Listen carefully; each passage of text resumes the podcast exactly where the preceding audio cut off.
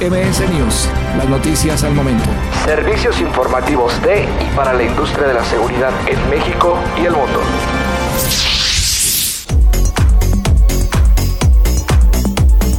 Zacateco Latinoamérica. ZK Security 3.0 es nuestro nuevo software de seguridad, todo en uno, basado en web. Es compatible no solo con control de acceso, sino también con la vinculación de videovigilancia de terceros con una capacidad para soportar hasta 8.000 dispositivos. El ZK Biosecurity 3.0 es una excelente opción para salvaguardar su empresa.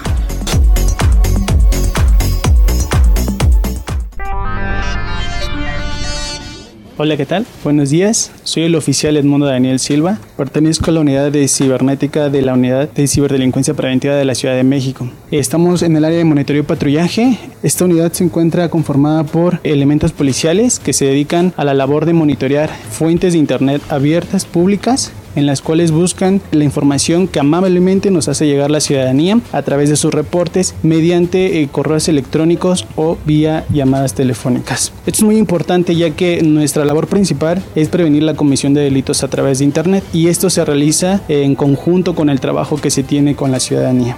Actualmente, derivado de la contingencia que se vive aquí en la Ciudad de México, nuestro trabajo ha sido modificado. Por ejemplo, nosotros damos algunas sesiones para escuelas o centros educativos, de igual manera empresas, en los cuales nos invitan a dar sesiones a hablar sobre seguridad a través de Internet. Sin embargo, como ya no se puede acudir físicamente a estas instalaciones, tecnológicamente nos ayudan las plataformas de videoconferencia y es esta nueva modalidad que se está trabajando en esta unidad cibernética. Este sería un cambio muy importante, ya que anteriormente incluso no se trabajaba mucho con estas aplicaciones. ¿Quién los capacita y cuál es este proceso? Tenemos diferentes eh, autoridades que nos capacitan tanto nacionales como a nivel internacional. Cada año varía, por ejemplo, tuvimos la visita hace dos años de la Policía Cibernética de Corea del Sur, en el cual tuvo una capacitación todo el personal presente a nivel general sobre herramientas de búsqueda de información. Hace tres años tuvimos de igual manera la oportunidad de ser capacitados por la Embajada de Estados Unidos aquí en la Ciudad de México y de igual manera fueron certificados algunos compañeros como analistas de información. Cada año son diferentes entes, diferentes autoridades, tanto internacional como de manera nacional que capacitan a la mayoría de los compañeros.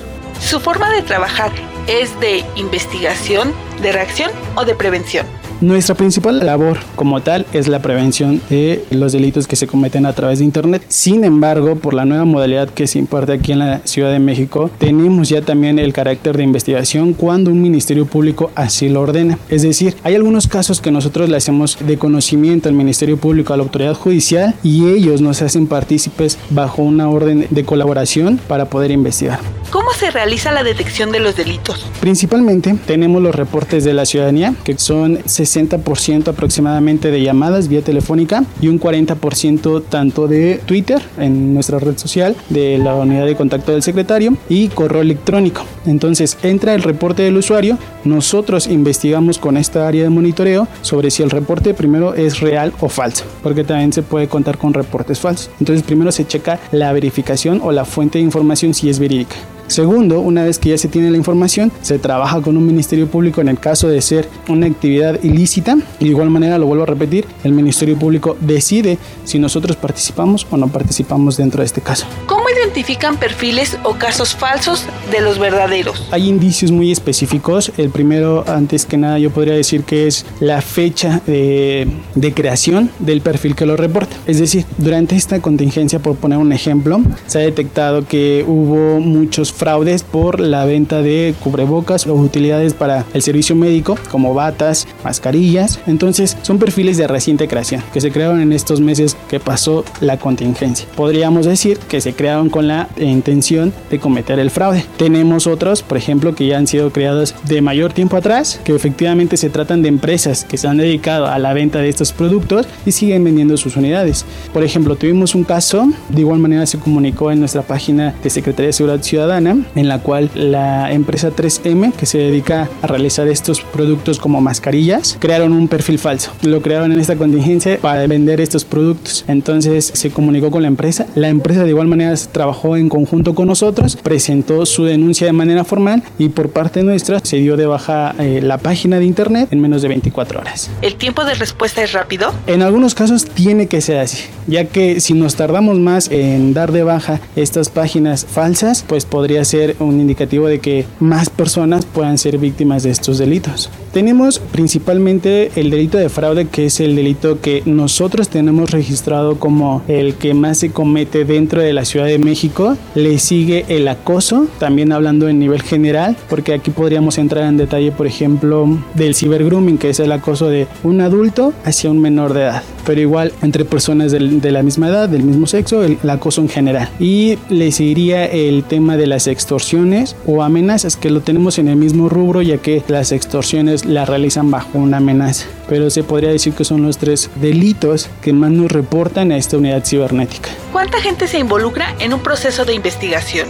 Varía mucho del delito no podríamos especificar un número preciso por cada delito. Es decir, tenemos casos en donde el acoso, por ejemplo, podría ser entre alumnado de un colegio y los afectados resulta ser todo un grupo de salón. ¿no? Podríamos hablar de 20, 30, 40 niños. Podría ser un caso específico de un método de fraude en donde, por ejemplo, apenas tuvimos problemas con un fraude llamado nigeriano anteriormente. Hoy en día reciben muchos nombres, pero vaya, la modalidad sigue teniendo ciertas características similares es decir, engañan a la persona haciéndole creer que tienen un tesoro o que ya encontraron el amor de su vida o que a lo mejor les van a dar algo a cambio de, depositan un dinero y ya no les vuelve a contestar. Y ahí nada más la víctima resulta ser una persona. Entonces no podríamos determinar un número de afectados por cada delito. Hay distintos delitos y dentro de esos delitos existen diferentes modalidades que afectan a una o a varias personas en conjunto.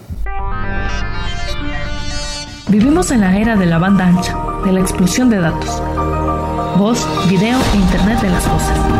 Para satisfacer estas demandas en el área de las comunicaciones profesionales móviles, Aitera estrena una serie de radios pop y una solución pop extremo extremo. En la industria de la logística, el PNC 370 de Aitera es una ayuda para los conductores. Su diseño robusto, resistente a caídas y a prueba de polvo y agua permite una operación confiable en ambientes desafiantes. Su altavoz de 2 watts garantiza una voz alta incluso en entornos ruidosos. A diferencia de la radio PMD tradicional, el PNC 370 proporciona comunicaciones instantáneas sobre redes 2G, 3G, 4G y Wi-Fi. La solución POC de Hytera hace que la comunicación, coordinación y despacho sea más fluida y eficiente. ¿Cómo es el proceso de denuncia por parte de un ciudadano? Si es la primera eh, vez que tienen un problema a través de Internet, esta área de atención ciudadana cuenta con la vía telefónica las 24 horas en las cuales esa persona víctima de algún fraude o es más, antes de ser víctima, puede marcar y pedir una asesoría totalmente gratuita. La asesoría consta tanto con tema jurídico, tema técnico de la informática e incluso ya hablando de una víctima de acoso, puede ser incluso eh, ayuda psicológica que se le da un seguimiento dentro de los mismos compañeros de la Secretaría de Seguridad Ciudadana, obviamente con personal capacitado como en este caso serían psicólogos y psicólogas compañeras de esta unidad. Nos marcan, nosotros le decimos cómo es que debe de realizar la denuncia, se puede acompañar antes de la contingencia, había casos en donde la persona asistía físicamente aquí a la Secretaría de Seguridad Ciudadana, nosotros lo acompañábamos a presentar su denuncia de manera oficial, nosotros le llamamos noticia criminal en conjunto del trabajo que nosotros hacemos de investigación, se presenta ante la autoridad judicial y ya ellos le dan otro tipo de seguimiento para encontrar alguna responsabilidad de las consecuencias. ¿Qué relación tiene la policía cibernética con otras instancias? Tenemos una relación laboral con entidades federativas muy cercanas. Por ejemplo, trabajamos mucho en conjunto con el Estado de México. ¿Por qué? Porque en nuestra página de internet se menciona que nosotros damos esta ayuda totalmente gratuita y se llegan a comunicar personas de otros estados, no precisamente de aquí de la Ciudad de México. Entonces, trabajamos con otros estados de la República, sus unidades cibernéticas, de manera que nosotros le proporcionamos la información correcta a esa persona. Es decir, si me marca a algún ciudadano del estado de Veracruz, del estado de México, de algún otro estado, yo le digo a dónde se tiene que comunicar con su policía cibernética para que ellos le den la atención adecuada Tenemos mayor participación con los del Estado de México. También tenemos actualmente ya colaboración con otras entidades de gobierno como lo que es la Guardia Nacional, su unidad científica que se encarga de la investigación de delitos a través de Internet, se pone en contacto con nosotros también. Tenemos la colaboración incluso ya de otras dependencias de gobierno que no van tanto con el tema de seguridad, pero que son necesarias para desarrollar el trabajo de seguridad. Por ejemplo, estamos viendo un tema en la actualidad sobre el acoso a menores a través de Internet y este nuevo regreso a clases en donde se pretende que eh, la educación sea un sistema híbrido. Lo que comentaba hace un momento con las plataformas de videoconferencia. Actualmente ya se está trabajando eh, de la mano con el DIF que es la encargada del desarrollo infantil. ¿no? Entonces se trabaja con diferentes entidades de gobierno. Las más participativas, la vuelvo a repetir, es la Guardia Nacional en conjunto con la Policía Cibernética del Estado de México. En materia tecnológica, ¿cuál ha sido el avance en esta dependencia? El avance en la actualidad lo vemos reflejado, por ejemplo, con estas videoconferencias. Es decir, apenas estamos empezando esta nueva modalidad, al igual que el sistema de sector educativo, que apenas va a empezar con este sistema híbrido en donde algunos días van a ir físicamente y otros días van a tomar la clase clase por vía eh, plataforma. Nosotros, al igual que ellos, vamos a, transmitir estas sesiones que imparten los compañeros de la unidad de prevención, en los cuales hablan de temas relacionados a temas de Internet, vaya, por videoconferencia. Es la primera vez que se realiza en esta unidad cibernética. Aquí podríamos ver un avance tecnológico utilizando ya las herramientas que nos proporcionan las aplicaciones de videoconferencia. Tenemos otras herramientas como lo que son ya para la búsqueda de información, que de igual manera se actualizan año con año y esto va con software muy especializado que compañeros en distintas áreas llevan a cabo. ¿Cuáles son las posibilidades de mejora para este sector? Bueno, hablando en tema general, nos falta mucha legislación como país, como entidad local Ciudad de México, nos falta la legislación sobre delitos que abarquen específicamente relación a Internet. Nos falta mucho encuadrar la conducta hacia el marco legal. ¿Qué aconsejaría a la población en cuanto a ciberseguridad? Las recomendaciones son muchas. Las más generales que yo podría proporcionar o que siempre proporciono puede ser, eh, número uno, que los menores de edad, cada vez que ingresan a un aula virtual, a una plataforma, a una aplicación, sea acompañado de un adulto, ya que muchas veces el problema llega a existir cuando los dejan solos. El problema puede ser acoso, puede ser ciberbullying, entre otros, ¿no? Número dos, a las personas que son nuevas usando el Internet, nuevos usuarios sobre el Internet como tal, que no se arriesguen a comprar en cualquier tienda. Es decir, luego muchas veces por buscar una oferta, por buscar un buen descuento, se dejan llevar por lo que ven en Internet, llegan a ser víctimas de fraude. Entonces, para eso precisamente está nuestro apoyo. Pueden marcar, nosotros le decimos si la página es confiable o ha sido reportada como fraude y esa persona así de fácil con una simple llamada telefónica se puede evitar un delito como tal. La última recomendación sí sería tener mucha precaución con todo lo que vemos en internet. En la actualidad existen muchas noticias falsas que de igual manera al momento en que me llega a mí como usuario a mi teléfono, en mi tableta, en mi computadora, pues empiezo a transmitir esa noticia sin verificar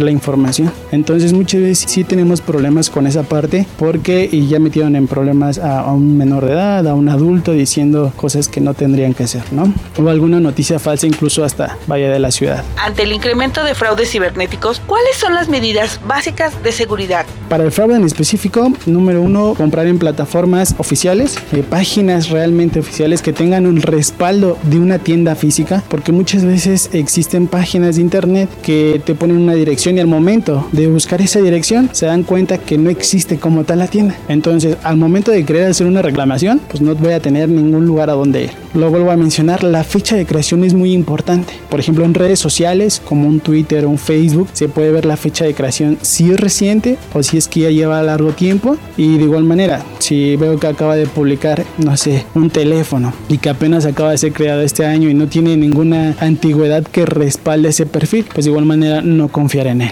Desconfiar también en algunos descuentos, precios que no van de acuerdo al producto que yo estoy comprando. Si un producto me lo llegan a ofrecer por debajo del precio que normalmente se tiene en el mercado, pues ahí yo tengo que ver una sospecha del por qué está en ese precio. También muy importante con los vehículos, hay muchas páginas falsas que se hacen pasar por entidades de gobierno que rematan o empresas muy grandes que rematan su flotilla de vehículos. Es muy importante comunicarse a los teléfonos oficiales. Es decir, han hecho ventas supuestamente del SAT. Primero es mejor comunicarse con el SAT y verificar que efectivamente ninguna entidad de gobierno hace esto, lo aclaro. En empresas, una empresa eh, refresquera, marcar a los teléfonos y preguntar si esa página es verídica, ¿no? De igual manera con vehículos como motocicletas, existen muchas, muchas medidas de prevención. Pero normalmente lo que la gente hace es, primero hace el depósito queriendo comprar el producto y ya después, posterior al depósito, empieza a buscar la información de esta página. Y es cuando se dan cuenta y dicen, oye, es que caí en un fraude, pero te estás dando cuenta ya después del depósito, cuando bien lo pudiste haber hecho la misma búsqueda previo a querer comprar ese producto.